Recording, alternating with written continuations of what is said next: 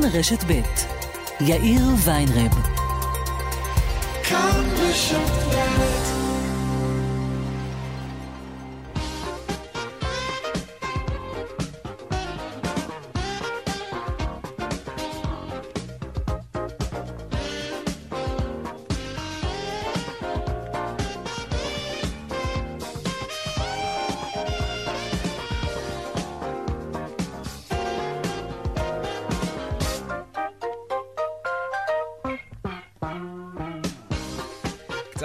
ארבע ועוד חמש דקות, כאן צבע הכסף ברשת ב', יום שלישי, שלום רב לכם, העורך רונן פולק, המפיקה רונית גור אריה, טכנאי השידור שלנו היום הוא אילן אזולאי. הדועל של צבע הכסף, כסף כרוכית כאן.org.il. אפשר ליצור קשר גם בדף הפייסבוק שלנו, כאן ב', אני יאיר ויינרב, מעכשיו עד חמש, אנחנו מיד מתחילים.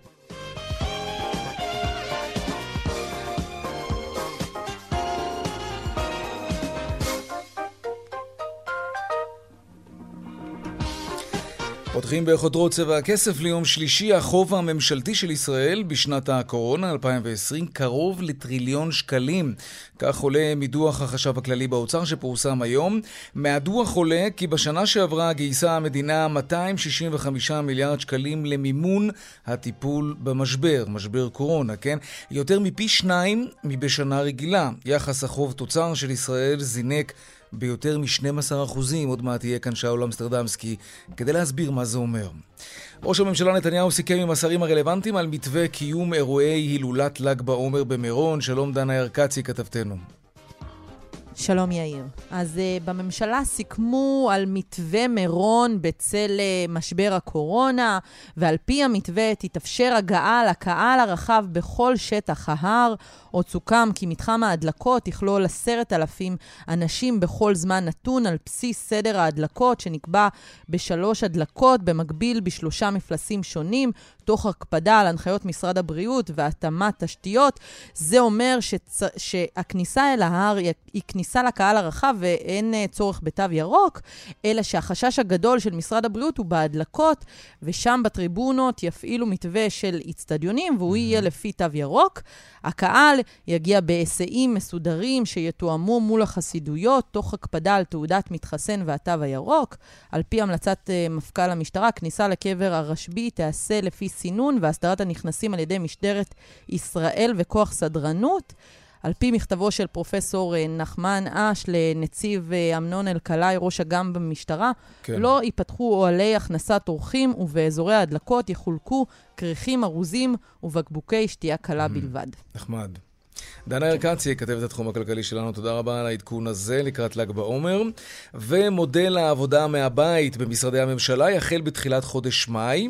כך נקבע בהנחיה שהפיצה היום נציבות שירות המדינה לכל הנהלות משרדי הממשלה ויחידות הסמך הממשלתיות. ההנחיה מדגישה שהעבודה מהבית, העבודה מרחוק, נתונה לשיקול דעתו הבלעדי של מנהל היחידה. בתחילת השבוע אמר כאן אצלנו, בתוכנית בצבע הכסף, נציב שירות המדינה פרופסור דניאל הרשקוביץ, כי לעובדים במשרדי הממשלה יתאפשר יום עבודה אחד בשבוע מהבית או מרחוק, לא חייבים להיות בבית. עוד בצבע הכסף בהמשך, המשבר בנמלים, אנחנו ממשיכים לעקוב אחרי הנושא המרגיז הזה. התאחדות התעשיינים קוראת להתערבותו המיידית של ראש הממשלה כדי לסייע בחילוץ הפקק הימי שנוצר בכניסות בנמלי ישראל. גורמים בענף מזהירים ממחסור במוצרי חלב ובכלל במוצרי מזון בגלל הפקק הזה, עוד מעט נעסוק בכך. ועוד בהמשך, אקמול, אה, שמפו, אה, סבון לצד סנדוויץ', רשת סופר פארם, בדריסת רגל ראשונה לתחום המזון הטרי. היום הכריזה הרשת על המהלך הזה. נעסוק גם בזה, וגם קונים עם העיניים כיצד מושפע המוח שלנו מפרסומות, מיתוג ואפילו גודל והצבע של הכיתוב על המוצרים. נדבר גם על זה, והדיווח משוקי הכספים כרגיל לקראת סוף השעה, אלה הכותרות, כאן צבע הכסף. אנחנו מיד ממשיכים.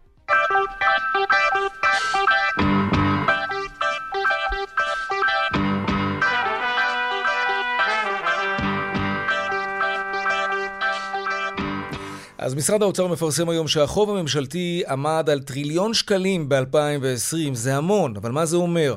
שלום שאול אמסטרדמסקי, ראש התחום הכלכלי שלנו, הוא מגיש משחקי הכיס בכאן 11. שלום. שלום יאיר, מה המצב? בסדר גמור, בוא נתחיל uh, בבסיס. חוב ממשלתי, מהו? חוב ממשלתי זה בעצם כל החובות שהממשלה לוקחת בשביל לממן את הפעילות השוטפת שלה שהיא מעבר להכנסות שלה. כל שנה לממשלה יש הכנסות, בעיקר ממיסים, mm-hmm.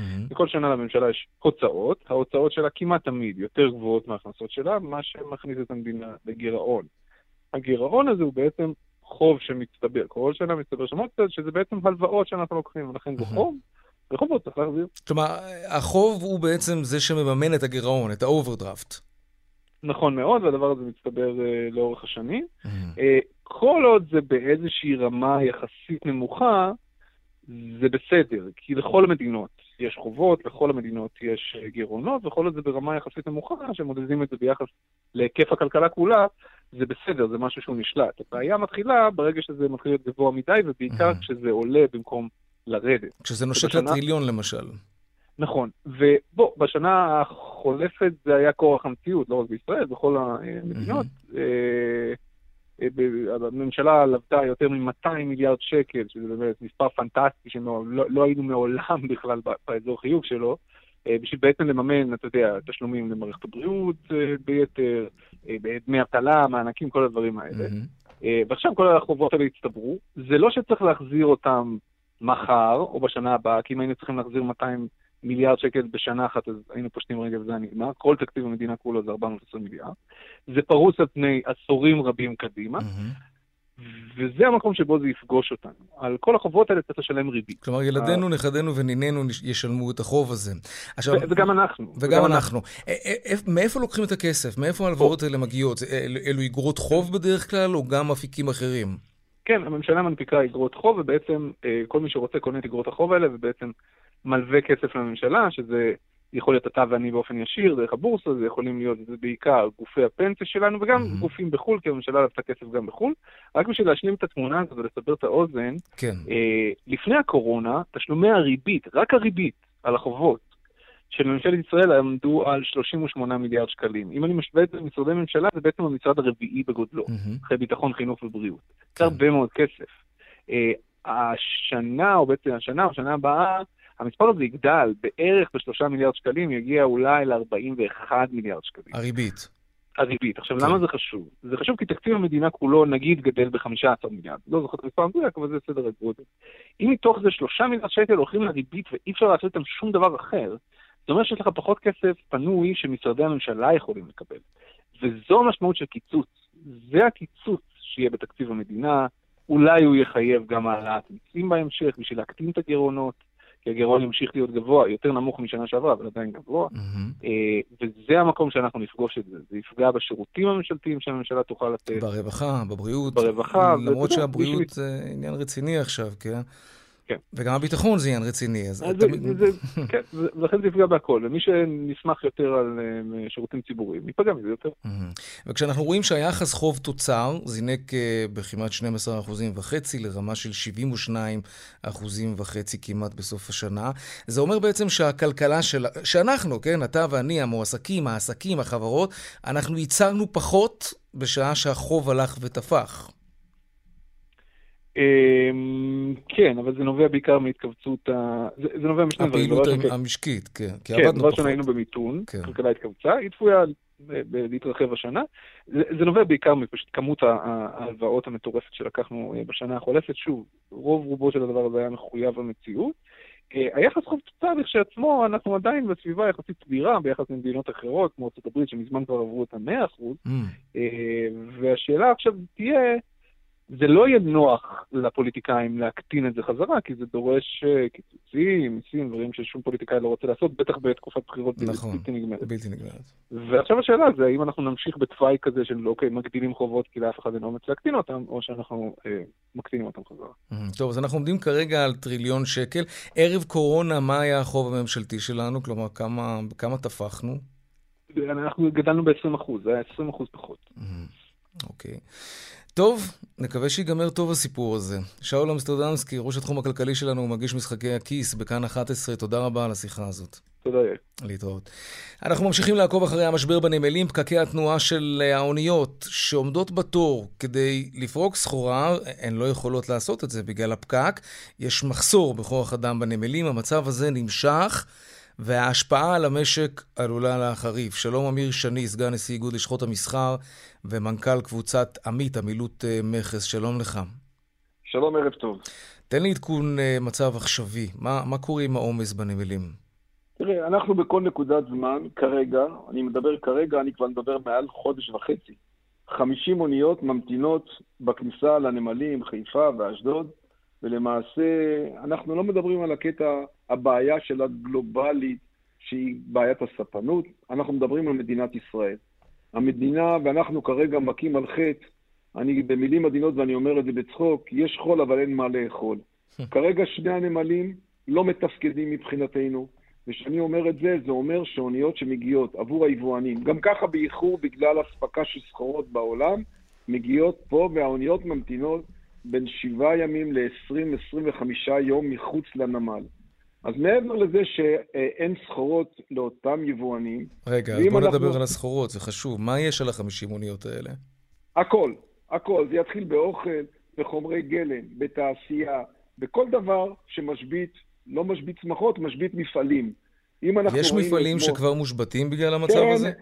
אתמול בבוקר אנחנו ראינו בפרסום באחד העיתונים המכובדים, שמפעל שוקולד של אדם צעיר ונמרץ שהקים אותו, שוקולד. הקים אותו, ושוקולד אפילו צבעוני, והמפעל נסגר אתמול. הוא הוריד את המכונות, הוריד את השלטר, כי הוא לא קיבל את חומרי הגלם. שנמצאים על ה-50 אוניות האלה שעומדות בפקק. נכון. אני אתן לדוגמה, ביום שני הקרוב, עם שתי אוניות שנמצאות היום כבר 19 יום מחוץ לנמלים. אוכל, אבל אוכל אפילו לחיות. לתרנגולות ולפרות. אם הדבר הזה לא יתפרק או לא יפורק מהאוניות, אין אוכל לבעלי חיים. זאת אומרת, בכל מבט שהוא, לאו דווקא אוכל לבני אדם, גם זה דבר שהוא חשוב. ואני אומר שוב, המצוקה היא בלתי אפשרית, כי גם היום שני הנמלים סתומים מסיבות נוספות. אנחנו מדברים כוח אדם. אנחנו מדברים היום שיש למעלה מ-59 אלף מכולות ריקות, שאנחנו, העולם משווע לקבל אותן חזרה, הנמלים לא מוציאים אותם. סתמו את הנמלים במכולות הריקות האלה, אי לכך היבואנים שוב ניזוקים, mm-hmm. אין כניסה ואין יציאה. אבו וילן, יושב ראש התאחדות חקלאי ישראל, אמר אתמול שבקרוב יורגש גם מחסור במזון. עד כמה זה באמת קרוב? עוד פעם, אבו וילן דיבר על הקטע החקלאות, זה קצת טיפה שונה, זה דיברנו על האוכל לבעלי חיים, אבל הקטע של האוכל כאוכל, אנחנו שוב, אה, יהיה חוסרים בצורה כזו או אחרת בכל נקודה ונקודה, לאו דווקא בזה, גם בברזל לבניין.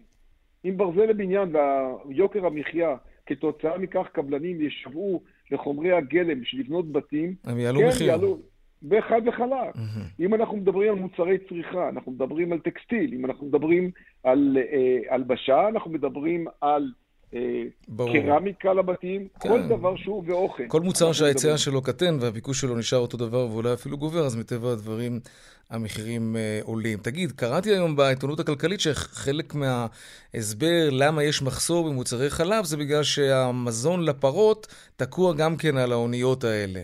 זה, זה, זה באמת ברמה הזאת? כלומר, המחסור במוצרי חלב כן. זה בגלל זה? קודם כל, הכל תקוע על האוניות. אין, אין, זה לא, אתה לא בררן. זה first in, first out. זאת אומרת, האוניות האלה שממתינות היום מחוץ לנמלים, לא כל יבואן מחזיק לעצמו מספיק, מה שאנחנו מגדירים, ספייר או כמויות שיספיקו לו לשבועות וחודשים. בקטע הזה זה לא. ולכן אני אומר שוב, החוסרים קיימים. עכשיו, אנחנו למעשה ניסינו במשך חודשיים, זה לא יום ולא יומיים. פנינו בצורה הכי מתורבתת והכי מסודרת למנהלי הנמלים, להסתדרות, שבאמת ההסתדרות יצאה מגדרה לתת פתרונות גם כן, כי הכל מתחיל ונגמר בלהעסיק את העובדים בשעות נוספות. פנינו בצורה מסודרת למשרד התחבורה, לשרה וגם למנכ"ל. הדבר, אז היום מתקיימת ישיבת חירום אחרי חודשיים. זה דבר שאני צועק, חודשיים אנחנו מדברים על זה. כן, זה ברור. אגב, כותב לנו, אה, האמת, שני מאזינים, ש... שקצת מרגיש להם שהתעשיינים מנסים להכשיר את הקרקע להעלאת מחירים ולאו דווקא בגלל הסיבה הזאת. תופסים טרמפ, כך כותבים לנו. מה אתה אומר? אז קודם, אז קודם כל, אני אומר שוב, גם תעשיינים וגם לשכות המסחר, חס ושלום, אני לפני כחודש ימים, גם שהאונייה בתעלת סואץ נתקעה, אמרנו שהמחירים יעלו בגלל שחברות הספנות העלו את המחירים. בשורה תחתונה, חברות הספנות העלו את המחירים במהלך החודש וחצי האחרון בעולם, לא רק בישראל, זה כן. נכון. אבל לנושא הזה של אותם חוסרים ועליית המחירים, אבל היום גם הנזקים. אתה לא יכול להוציא מכולות מהנמלים. המובילים היבשתיים מפסידים את הכסף כי הם לא מסוגלים לעשות את הפעילות שלהם. בשורה התחתונה אתה אומר, אנחנו צפויים לעליות מחירים בקרוב. חד וחלק. Mm. חד וחלק. אוקיי. אבל אני, שוב, כמה לא חבל. ש... זה נכון, אבל לא יכול להיות שמדינת ישראל, וברמה הלאומית, מישהו ייקח החלטה, גם, ויש פתרונות. גם כשאני מדבר על פתרונות, גם בנמל חיפה, אנחנו יכולים לקחת היום, יש מה שנקרא את המזח, קישון מזרח, אני יכול לגייס למילואים את מספנות ישראל, שייתנו כתף, שייכנסו לפרק זמן תחום, חודשיים, שלושה, ויתנו ידיים לעזור. אבל okay. אנשים אוקיי. בקטע הזה מקטינים ראש. אמיר שני, סגן נשיא איגוד לשכות המסחר ומנכ"ל קבוצת עמית עמילות מכס, תודה רבה. תודה, יום טוב. להתראות. עכשיו נדבר על בנקים. הרפורמה שנקראת הרפורמה הפתוחה יוצאת לדרך. מה זו בדיוק הרפורמה הפתוחה? זה, זה אומר שבנקים יוכלו לשתף בינם לבין עצמם מידע על הלקוחות שלהם. האם זה משהו שצריך להדאיג אותנו? ולמה בכלל שבנקים יעשו כזה דבר? שלום אה, ג'ניה וולנסקי, כתבת שוק ההון והצרכנות פיננסית של אה, דה מרקר, שלום לך. שלום, צהריים טובים. כמה מילים קודם כל על הרעיון שמאחורי הרפורמה הזאת. מה, מה היא מנסה להשיג? אז אה, למעשה המטרה של הרפורמה שנקראת הבנקאות הפתוחה היא קודם כל לעודד תחרות בין הבנקים. אה, ולהיטיב עם הצרכנים אה, כדי שאנחנו בתור אה, לקוחות נוכל לקבל הצעות טובות יותר.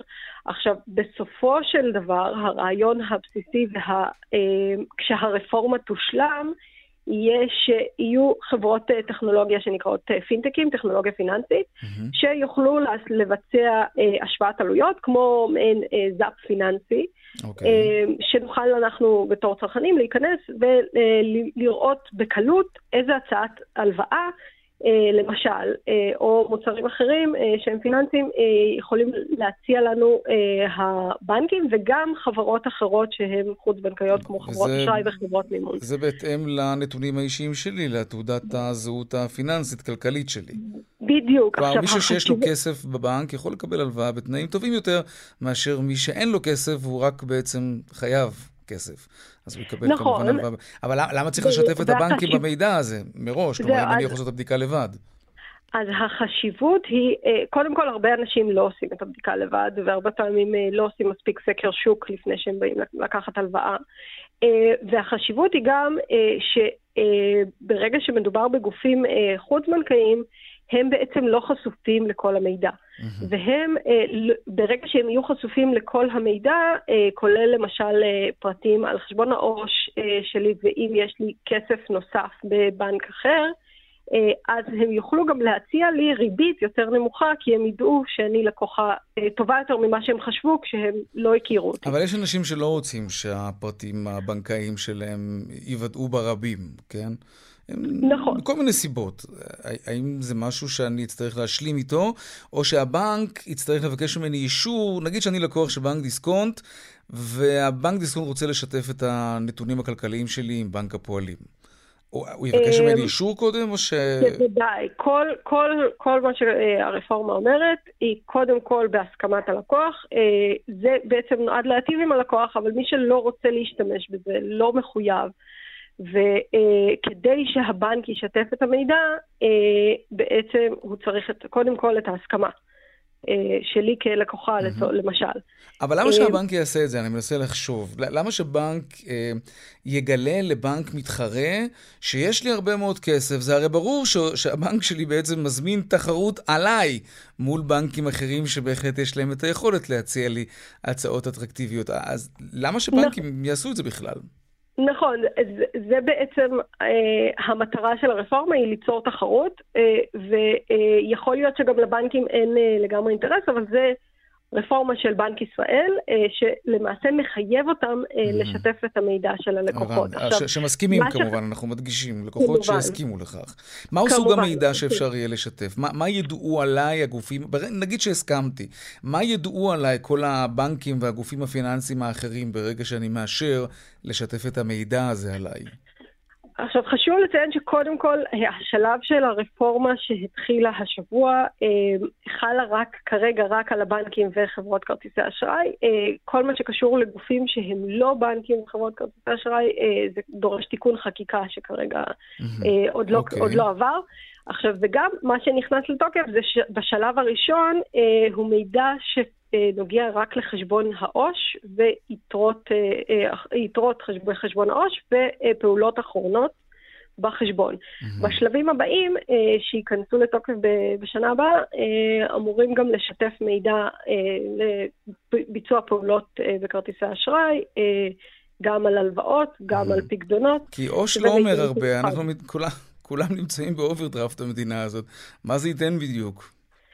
נכון, זה, זה צעד ראשון ברפורמה, זה אפשר, יש, יש אי אלו נתונים שאפשר להשיג גם מחשבון העו"ש, למשל אם ללקוח יש כמה חשבונות בנק mm-hmm. ובאחד מהם הוא באוברדרפט ובשני הוא ביתרת זכות, Okay. אוקיי. אה, זה מידע שאפשר, אה, יכול להיות חשוף, אה, כמובן שוב בהסכמה. תגידי, ג'ני, בישראל מעבר בין בנק לבנק זה לא משהו שקורה הרבה, נכון? ביחס למקומות אחרים בעולם. בבנק ישראל היו רוצים שזה יקרה, מה שנקרא, בקליק, אבל, אבל זה לא קורה, נכון?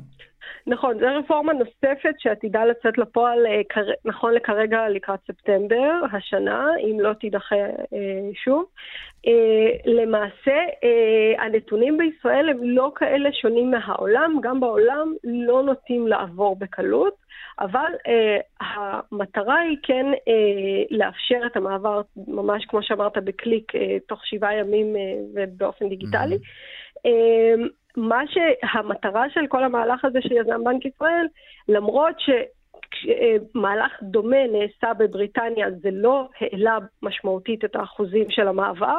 זה שוב אה, מאותו רעיון של לייצר תחרות וכוח מיקוח אה, ללקוחות. כי בסופו של דבר גם אם לא נעבור בנק, אבל תהיה לנו אפשרות לעשות את זה בקלות, יכול להיות שגם נקבל שירותים טובים יותר בסוף. זה כבר צפוי להשפיע כמובן. ג'ני אבולינסקי, כתבת שוק הון וצרכנות פיננסית בדה-מרקר, תודה רבה לך על השיחה הזאת. תודה רבה לך. להתראות, ערב טוב. דיווחי תנועה עכשיו. בדרך החוף לכיוון צפון אה, יש עומס מרשפון עד נתניהו, ממחלף חבצלת עד מכמורת. באיילון צפונה, עומס ממשה דיין עד קוממיות בגלל תאונת דרכים. סעו בזהירות. חמישה הרוגים הלילה היו. בהמשך ממחלף חולון וקיבוץ גלויות יש עומס עד קק"ל ולכיוון דרום ממחלף רוקח עד לגוארדיה. בדרך 6 לכיוון צפון עומס תנועה ממחלף נחשונים עד קסם ובהמשך ממחלף עירון עד עין תות. עדכוני תנועה נוספים בכאן מוקד התנועה, כוכבי 9550 ובאתר שלנו, אתר התאגיד, אתר כאן, הפסקת פרסומות קצרה ומיד אנחנו חוזרים עם עוד צבע הכסף. 31 דקות אחרי השעה 4, המגזר החרדי בדרך כלל מתייחס, אה, אנחנו יודעים, בחשדנות לטכנולוגיה ולחידושים טכנולוגיים, סמארטפונים, אינטרנט, זה קיים שם, אבל תחת הגבלות או מתחת לרדאר, אבל, אבל משהו השתנה שם בשנה האחרונה. זה קרה בחסות קורונה, יותר ויותר משתמשים באינטרנט, וזה בא לידי ביטוי בדבר הכי טריוויאלי, רכישות אונליין. יותר חרדים קונים היום באינטרנט מאשר בעבר. שלום דנה ירקצי, כתבת התחום הכלכלי שלנו. שלום יאיר. מהם המספרים? נכון, בעקבות משבר הקורונה, גם מי שלא השתמש בטכנולוגיה נאלץ להשתמש בטכנולוגיה, וזה גם הגיע למגזר החרדי, לא רק למידה מרחוק, קניות ברשת ובייחוד רכישות מזון. מסקר שערכה חברת הדרן המשווקת טלפונים כשרים ואינטרנט באמצעות חברת הסקרים אסקריה, בשלוש השנים האחרונות מספר המחוברים לאינטרנט הכפיל את עצמו, אה, ו-28% מתוכם התחברו רק בשנה האחרונה, שנת הקורונה. מדובר בגידול של 15% בשיעור משקי הבית המחוברים לאינטרנט מהשנה הקודמת. אלא שנתון יותר מעניין מדבר על כך שישנה עלייה של 53% ברכישות באינטרנט, ושיעור רוכשי המזון עומד על 21%. מדובר על עלייה של 7.5% מהשנה הקודמת. לצד הנתונים האלו, יש מי שזיהו את הפוטנציאל במגזר החרדי. חברת קוויק, המציעה שירותי סופר אונליין, תאפשר פלטפורמה חדשה לרכישות בהתאמה ייחודית למגזר החרדי, ותציע מוצרים בכשרות מהדרין. בואו נשמע את מנכ"ל החברה, אבירם גנות. המגזר החרדי היום הוא למעשה אה, יחסית, נקרא לזה בתול בעולם הקניות אונליין. אה, זה, הוא רק נכנס, רק מגלה היום, עושה צעדיו, הראש, צעדיו הראשונים בעולם הזה, בגלל הבעיה של הכשרות של האינטרנט. והיום, אה, במיוחד אחרי הקורונה, אנחנו רואים צמיחה גדולה מאוד, גם בקניות אונליין, גם מחו"ל של בגדים, שזה משהו שכבר הולך ותופס. ועכשיו מגיע אה, עולם הסופר, עולמות אחרים שילכו בהדרגה ויצמחו. מבחינתנו זה מגזר מאוד מאוד רלוונטי, שיש לנו יכולת לצמוח בו, עם צריכה מאוד גבוהה, עם נאמנות יותר מהותית. וצריך להגיד, דנה, שבכלל צמיחה באונליין זה, זה לאו דווקא במגזר החרדי, אלא בכלל. נכון, בדיוק. והיום אה, אנחנו נפרסם כתבה במשחקי הכיס אה, בשעה שבע ורבע. שם אנחנו רואים שלמרות השיתוף הפעולה הזה, למשל אה, של חברת קוויק, חברות גדולות במשק עדיין לא הבינו את הפוטנציאל, ובמגזר מדברים על כך שאין להם מספיק אופציות או חברות באינטרנט שפונות לשוק שלהם ומציעות להם מוצרים שמותאמים אה, להם, ולכן הם בעצמם הקימו קניון וירטואלי שמציע את המוצרים שמותאמים. מותאמים לצרכים שלהם, mm-hmm. במיוחד עם מבצעים שמדברים okay. למשפחות ברוכות ילדים. דנה ארקצי, כתבת התחום הכלכלי שלנו, תודה רבה. תודה. סופר פארם נכנסת לתחום המזון הטרי, למה הם עושים את זה? מה זה בדיוק אומר? שלום עופר לוי, סמנכ"ל השיווק והסחר של סופר פארם, שלום. שלום, שלום. אגב, בהמשך לאייטם הקודם, איך האונליין שלכם? האונליין שלנו כמובן עבר, אה, קפץ כמה שנות דור בשנה הזאת של הקורונה. Mm-hmm. מהווה היום כעשרה אחוז מסך המכירות ברשת. וכמה ו... קודם, לפני קורונה? לפני קורונה זה היה שלושה וחצי אחוז. וואו, זה באמת זינוק. כן, כן, זה היה, בוא נגיד שעברנו בערך ארבע שנים במהלך השנה. תגיד, המגמה הזאת לדעתך תלך ותתרחב, סניפים ייסגרו, אה, התרבות, תרבות הצריכה שלנו תהפוך להיות מקוונת ברובה, לאיזה כיוון זה הולך? אני לא חושב שהתשובה לשאלה הזאת היא סגירה של אה, חנויות והמשך התחזקות של האונליין. אני חושב שפשוט נראה שינוי, החנויות יעברו, יהפכו להיות יותר ויותר מקום שהם, שהוא חווייתי, mm-hmm. ולא רק לבוא ולקנות, וזה חלק מהמוטיבציה שלנו בהקמה של אה, רשת דיילי. אז זה, זה מוביל אותנו באמת לעניין הזה. כלומר, מה אנחנו נראה על המדפים במחלקת המזון הטרי בסופר פארם? על מה מדובר? מה, מה, מה אתם מתחילים למכור? אז קודם כל אנחנו כבר יכולים לראות בסניף הראשון שנפתח uh, בבורסה uh, אתמול, כבר אפשר לראות סלטים, סנדוויצ'ים, חטיפים טריים, כולל שוקולדים, כולל אה, אבל שוקולדים אתם מוכרים גם היום. כלומר, יש, יש, כן, יש לא, מזון ארוז כזה שמוכרים. זה החלק הקטן. החלק כן. המשמעותי זה מנות טריות שמוכנות כל יום, אה, מנות איכותיות אה, ברמה מאוד גבוהה. מה, אוכל מוכן? סנדוויצ'ים, חמגשיות? מה? אוכל ארוז מוכן לאכילה. אני חושב שהיום זה ברור לנו שיש יותר ויותר אנשים שאין להם זמן להכין אוכל אה, בבית, אין להם גם זמן לשבת במסעדה במהלך של יום רגיל, והם עדיין רוצים פתרון אה, איכותי וטרי ו... וזה יהיה בכל סניף של סופר פארם? אנחנו מתחילים בשישה סניפים, ובהנחה שזה יהיה הצלחה, זה ילך ויתפתח ליתר הסניפים. אני חייב להגיד לך משהו, תראה, כשאני נכנס לסופר פארם, או, או לבי, המתחרה הגדולה שלכם, בכלל לבית מרקחת, לא משנה מה גודלו, אני, ואני חושב שלא רק אני, אנחנו באיזשהו סוג של מוד של אה, לקנות... אנחנו קונים שמפו נגד קשקשים. מה הסנדוויץ' עכשיו? זה, זה, לא, זה לא הולך ביחד, אתה יודע. זה, החיבור הוא קצת מוזר. אה, לפני, לפני כמה שנים סופרפון נכנסה לעולם האופטיקה, ואני חושב שהיא יצרה סטנדרטים חדשים בעולם הזה, ואין... אה, זה נכון שכשאתה חושב על סופרפון, אתה חושב על קודם כל על בית המרקחת, אחר כך על קוסמטיקה, אחר כך על עולם כן. ה... הילדים והטואלטיקה, אבל כמו שהכנסנו אופטיקה, אנחנו רואים את הצורך הזה ואת הביקוש ההולך וגדל אצל הצרכנים שלנו במזון טרי מוכן, איכותי. ובהחלט אה, רואים פה הזדמנות אה, מצוינת גם לתת מענה ללקוחות, וגם בתחילת השיחה שלנו, כשדיברנו על האונליין ועל השינוי בהרגלי הצריכה, להכניס דברים נוספים שיכולים להיות רק בסניפים ולא ב, לא באינטרנט. תגיד, כשמקבלים החלטה אסטרטגית כזו, כן, כל גוף עסקי, אבל בכל זאת, יש פה איזשהו טוויסט בעלילה.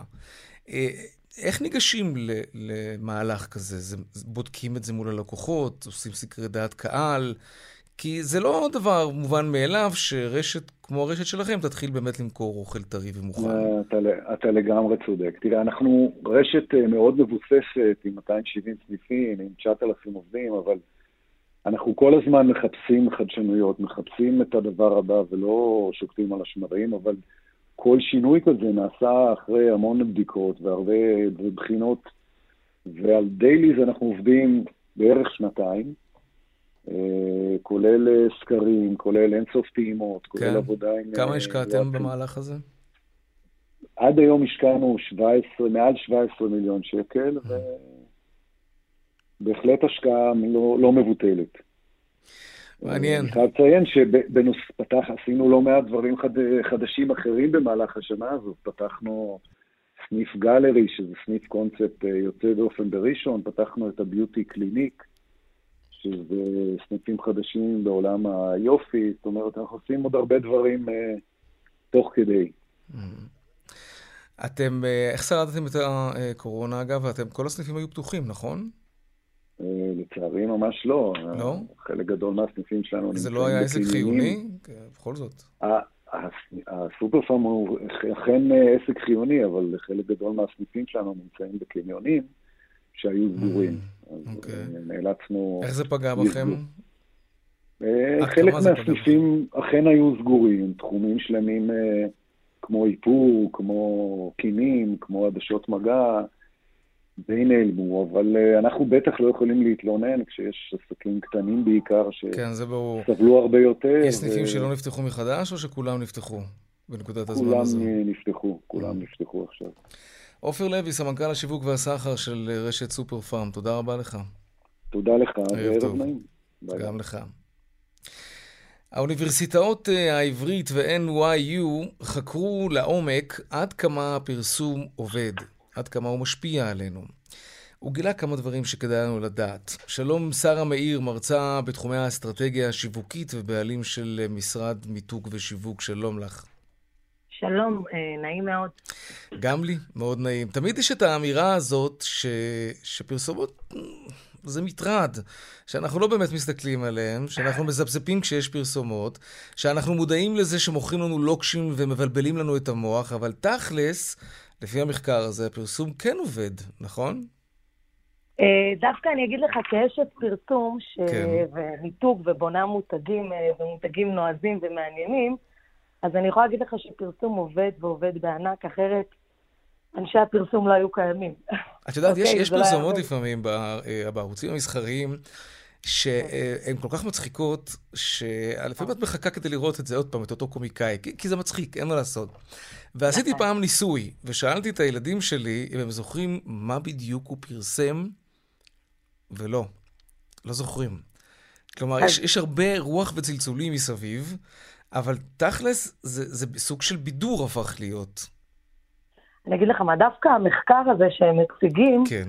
אה, ש, שבעצם כל, אה, כל מהלך שמשרד פרסום, מותג, מחליט שהוא עושה, אז יש הרבה אסוציאציות לדבר הזה, אוקיי? כן. הרבה מאוד אסוציאציות. אז, אה, אז מה, ש, מה שבעצם אני, דווקא המחקר הזה בא ומוכיח ש... עד כמה אנחנו מושפעים ועד כמה זה משפיע, ועד כמה זה באמת כן תכלס אה, מייצר מכירה. כלומר, גם אם אני לא זוכר מה בדיוק אותו סטנדאפיסט פרסם, כשאני אהיה בסופר זה יפגוש אותי שם. כלומר, אז, אז יעשה החיבור. אולי קצת בתת מודע, אולי זה משפיע עלינו. רגע, שנייה. שרה? אה, כן. טוב, כן. אני אגיד לך משהו, דווקא ההקשרים, כאילו, דווקא כן. כאילו, אני חושבת, כאחת שמתעסקת גם בתדמית וכל הדברים האלה, כשעושים תדמית או עושים מכירה, כמובן שהקמפיין צריך להיות שונה והאסוציאציות בחשיבה היא צריכה להיות שונה. אבל עדיין, גם אם שמים מותג שלא בהכרח הפרסום הוא בהקשר למוצר, מציאות שבשטח נוצרות מכירות. אתה מבין? זה עובד, והמחקר אוקיי. מעיד שזה עובד. לפני כמה ימים דיברנו כאן בצבע הכסף על טכנולוגיות אה, לזיהוי רגשות. עד כמה טכנולוגיות כאלה אה, מיושמות כבר, ועד כמה הן מדויקות, ועד כמה מפרסמים משתמשים בטכנולוגיות האלה כדי לטרגט אותנו? אני דווקא חושבת שבנושא הרגשי יש פחות, זאת אומרת, בעולם הפרסום יש פחות ידע והבנה mm-hmm. ברמה קונקרטית, אבל היום האפשרויות הטכנולוגיות והאלגוריתמים, הם מאפשרים הרבה יותר להכיר את הצרכן מבחינה רגשית. זאת אומרת, המשרדי פרסום נעזרים בזה ברמה מאוד גבוהה. כן. והמחקר הזה הוא נותן תוקף, אוקיי? Mm-hmm. לכל, לכל אמירה. כש, כשאני אה, מגיעה למשרד אה, מיתוג פרסום ו, אה, כממתגת ומגיעה לחברה ומציגה לה את כל מה שהלקוח בעצם חווה, אז המחקר הזה בא ואומר שוואלה, זה אמיתי. מה, מה, מה, מה למשל, כשאת אומרת זה אמיתי, אז מה, מה יש במחקר הזה? אז אני מתכוונת ש... כן. לבחירת הפונט, לבחירת הצבעים, אפילו אם שמים מוצר, ומה הסביבה שיש מסביבו, כאילו מה יש מסביב, mm-hmm. כל דבר היא, היא גורם מכירתי, בחירת צבע, אוקיי? אני אתן אפילו דוגמה. אה, למשל, עשינו עכשיו איזה אה, ליין של מוצרים שכרגע חברה בהקמה, mm-hmm. והלקוח התלבט האם ללכת על צבע אדום, צבע כתום או צבע ורוד. ואני אמרתי לו ללכת על הצבע הוורוד. אז הוא אמר לי, למה? אמרתי לו, כי באסוציאציה ללקוח שאתה שם לו ורוד זה פונץ', זה, זה תות. בהקשר למוצר הזה זה מאוד קריטי. עכשיו, זה דברים כאילו קטנים, אבל הם מאוד קריטיים במכירה. ואם הוא היה בוחר אדום, אז את באמת מאמינה שזה היה מוכר פחות? המחקר הזה מוכיח שכן. כן. אבל בוודאי שזה, בוודאי, אדום למוצר הזה היה פחות טוב. תראי, אני אשאל אותך שאלה, אני אשאל אותך כן. שאלה שהיא קצת תמימה. אה, לגבי כן. מותגים ו- ומיתוג, כן? אנחנו בני אדם, אנחנו אמורים להיות יצורים שכלתניים. אנחנו אמורים לדעת שהמוצר שמפורסם בפריים טיים, לאו דווקא, והוא נוצץ והוא אדום או ורוד או לא משנה, הוא לאו דווקא טוב יותר מהמוצר המתחרה של החברה שאין לה כסף לפרסם בפריים טיים. ובכל זאת, על המדף בסופר אנחנו נכניס לעגלה את המוצר המוכר יותר, למרות שאנחנו יודעים... שזה לאו דווקא בהכרח טוב יותר. לא רק שאנחנו ניקח אותו, אנחנו גם נשלם עליו יותר. אני אגיד לך למה, כי 99.9 אחוז מבחירת, מה, מהחלטת הבחירה של הלקוח היא רגשית. גם האנשים הכי סחלחתניים, באמת. לא תיקח מישהו, תלך איתו למכולת, תעמוד מאחוריו, תראה, ממש, תעבור איתו ביחד. אבל זה אורז, ותראה... אבל זה טיר, גרגירי תירס קשים. זה לא משנה, מה? אנחנו קונים, רג... אנחנו קונים רגשית. אוקיי? דבר שני, אני אגיד לך את האמת, כן. כאילו, בצורה אחראית, אני אישית מובילה אה, מהפכה כזו, שאין מצב שבונים מותג שאין לו בידול. זאת אומרת, אם יש מותג שהוא בלי ערך מוסף אמיתי ומשמעותי, למה את קוראת ערך מוסף? בעיניי זה fake, fake מה, אוקיי? מה, מה זאת אומרת, ערך מוסף פרסומי או ערך מוסף איכותי? ערך מוסף מותגי, אוקיי? מותגי, זה צריך אוקיי. לבוא לידי ביטוי בפרסום גם. כלומר, אבל זה סוג של אחיזת עיניים, כן? כי, כי לא, מאחורי זה מסתתר לא. מוצר בסיסי. כלומר... לא, אבל אפשר לייצר גם במוצר בסיסי ערך מוסף. של מערכת יחסים, של ערך מוסף. איזה מערכת יחסים שאת... יכולה להיות לי עם תבנית ביצים? נו, באמת. לא, אז אני אגיד לך מה, במוצרי כן. צר... צריכה בסיסיים זה יותר מורכב, אוקיי? כן. תמיד במוצר צריכה בסיסי זה יותר מורכב. אבל אני כן חושבת שדווקא מותגים גדולים כן מנסים לעשות כל מיני פעילויות אה, פרסומיות סביב המותג שלהם ולעשות זכיות של הגרלות וכאלה, אבל עדיין זה תפקידו של המותג. הרי מה זה מותג? זה לא רק לבוא ולתת אה, מוצר טוב, שזה בסיסי, זה דבר mm-hmm. בסיסי. זה okay. לתת אוקיי. ערך מוסף, וזה קראתי, חלק מהפיצוח. קראתי פעם מחקר שאנשים נוטים לקנות מותגים בתקופות קשות, שמותגים נותנים אה, סוג של איזשהו ביטחון בתקופה של חוסר ביטחון. זה מוכר לך הדבר הזה? כן, וכי אני אגיד לך מה, כי במדינה כמו לא שלנו, שהכל כל כך סוער כל הזמן, אז אפשר אה, נכון. לפי זה להסיק שאנחנו הישראלים קונים בעיקר מותגים.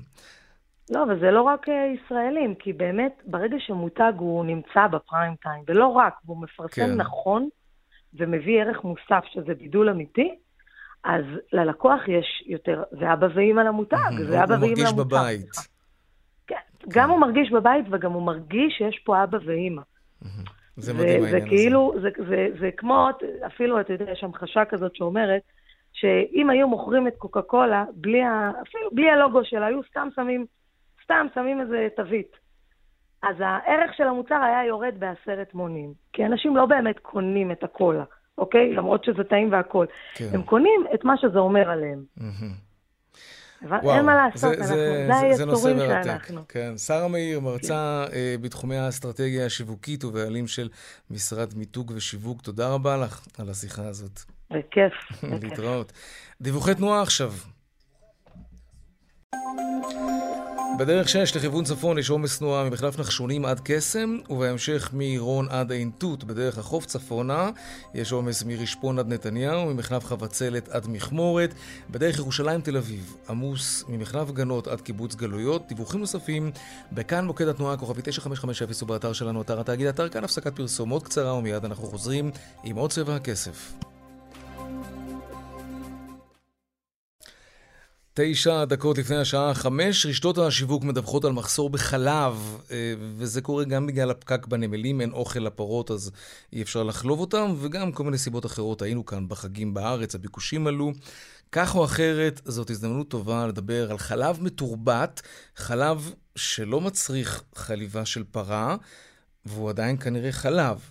ננסה לברר את זה עכשיו. שלום תומר אייזן, מנכ"ל ביומילק, שלום לך. שלום, מה זה בדיוק, צהריים נעימים. גם לך, מה זה בדיוק אה, חלב מתורבת? חלב מתורבת זה בעצם אה, חלב עם כל הרכיבים התזונתיים, שזהה לחלוטין בהרכבו לחלב שאתה צורך היום מהמדפים, מפרות, רק שהוא לא עירב את הפרה בתהליך, והוא לא פגע בסביבה. אבל ממש חלב, אותו דבר, כמו, כמו, כמו הבשר המתורבת, שמאפשר אכילה של בשר ללא שחיטה של בעלי חיים? זה, זה אותו ז'אנר? זה אותו ז'אנר, קצת שונה, כן, כי בבשר מתורבת אה, צריך להעביר אותו תהליכים של פיתוח, שבסופו של תהליך, אחרי שהתאים בעצם אה, ייצרו את עצמם מחדש ויצרו אה, בעצם תאים שריריים ותאים של שומן, צריך להדפיס אותם. מהמם. בחלב, התאים שלנו מייצרים את החלב, והתפקיד שלנו בעצם זה רק אה, לדעת לסנן את זה נכון ולגרום להם לייצר, ואין צורך בהדפסה, ככה שהעלויות הרבה, Mhm. משמעותית נמוכות יותר. והטעם הוא אותו כן. דבר? הטעם הוא ממש אותו דבר, כמו חלב? אה, כלומר, השאיפה לא, היא לא להגיע... השאיפה היא להגיע לאותו טעם. אז כרגע לא. אתה... מהמם. כן, זאת אומרת, כרגע הטעם הוא מגיע, הטעם מגיע מזה, מהרכב של ריכוז של חלבונים, שומן ולקטוז, אה, זהה כמו בחלב של פרה, ואז אתה תקבל גם את הטעם. כשאנחנו נגיע לרכיבים ולריכוז הזהים, כשיש בחלב אה, מסורתי, תקבל גם את הטעם, את התחושה, ואת כל מה שאתה חווה כשאתה שותה חלב רגיל. אני זוכר שהבשר המתורבת התחיל, עשו מזה סיפור די גדול, מכרו סטייק, נדמה לי באיזה מסעדה יוקרתית בניו יורק, זה עלה איזה נכון. אלף דולר או משהו כזה, אולי אפילו יותר. כן. אה, מתי אנחנו נראה חלב כזה שלא מצריך חליבה של פרה על המדף בסופר במחיר, אה, אולי אפילו מחיר מפוקח, זה מוצר בסיסי. נכון, תראה, אנחנו, אנחנו עובדים חזק כדי שזה כבר יהיה שנה הבאה מוצר שיהיה אפשר כבר להתחיל לשווק אותו, מהמם. כאשר אתה חייב להבין שזה לא מתחיל ונגמר רק בחלב, ניגר בקרטון, אלא אנחנו נייצר את כל הרכיבים של החלב, שמהרכיבים האלו אתה יכול לייצר גם יוגורטים, גבינות, מהמם. גלידות, כל הרכיבים שבעצם אה, חיוניים וחשובים ונדרשים על מנת לייצר את המוצרים האלו, כמו שומן, חלבון, לקטוז. איך שאתה- מתייחסים אגב לחלב הזה? אה, שאלה יפה. אנחנו, זה עדיין דיון פילוסופי, כי כביכול אנחנו עדיין עובדים מהתאים שיושבים בעטין. אה, אנחנו לא פוגעים בחיה כמובן, ואני מאמין שהטבעונים, כשיהיה להם את באמת את האלטרנטיבה הזאתי, שהם מקבלים בעצם את כל הערכים התזונתיים האמיתיים, שהם כן. לא יכולים לקבל היום מחלב אלטרנטיבי, לצורך העניין, מחלב סויה או חלב שקדים, אז הבחירה הטבעית שלהם תהיה, אוקיי, לקבל באמת את הרכיבים הטובים, התזונתיים מחלב מתורבת, ללא פגיעה באמת בסביבה או בבעל או החיים. בבעלי החיים. לסיום אני רוצה לשאול אותך, אלרגיה לחלב, מה שעלה לצערנו כן. אה, לכותרות בגלל מותה הטרגי של אושר דרעי, אלרגיה לחלב אה, תהיה רלוונטית גם במוצר שלכם? אה, כן, זה משהו שצריך לבחון, זה משהו שאתה יודע, האלרגיות נובעות מכל מיני סיבות שצריך, כל, כל אלרגיה לגופה צריך לדון, וכרגע, אתה יודע, אנחנו לא יכולים לקחת את הסיכון ולהגיד אה. שאנחנו חוסכים. אנחנו כן נוכל, מעניין. אה, כן, לעשות אותו בהתאמה לכל צרכן, מופחת לקטוז או מוגבר שומן, כן, ברור. אה, אבל כן, לעניין האלרגיה זה דיון אחר. תומר אייזן, מנכ"ל ביומילק, תודה רבה על המון המון תודה. המעניינת הזאת. תודה. רבה. להתראות. בשמחה.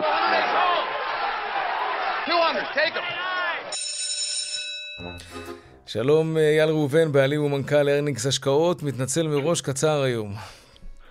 שלום יאיר, שלום למאזינים. אז קצר, אנחנו ביום שני נוסף של ירידות uh, קלות, אפשר לומר, אחרי של רמות שיא ומחירים יחסית גבוהים במחזורי עליות, אז אנחנו קצת מתממשים. תל אביב 35 יורד בכחצי אחוז, תל אביב 125 בשש עשיריות.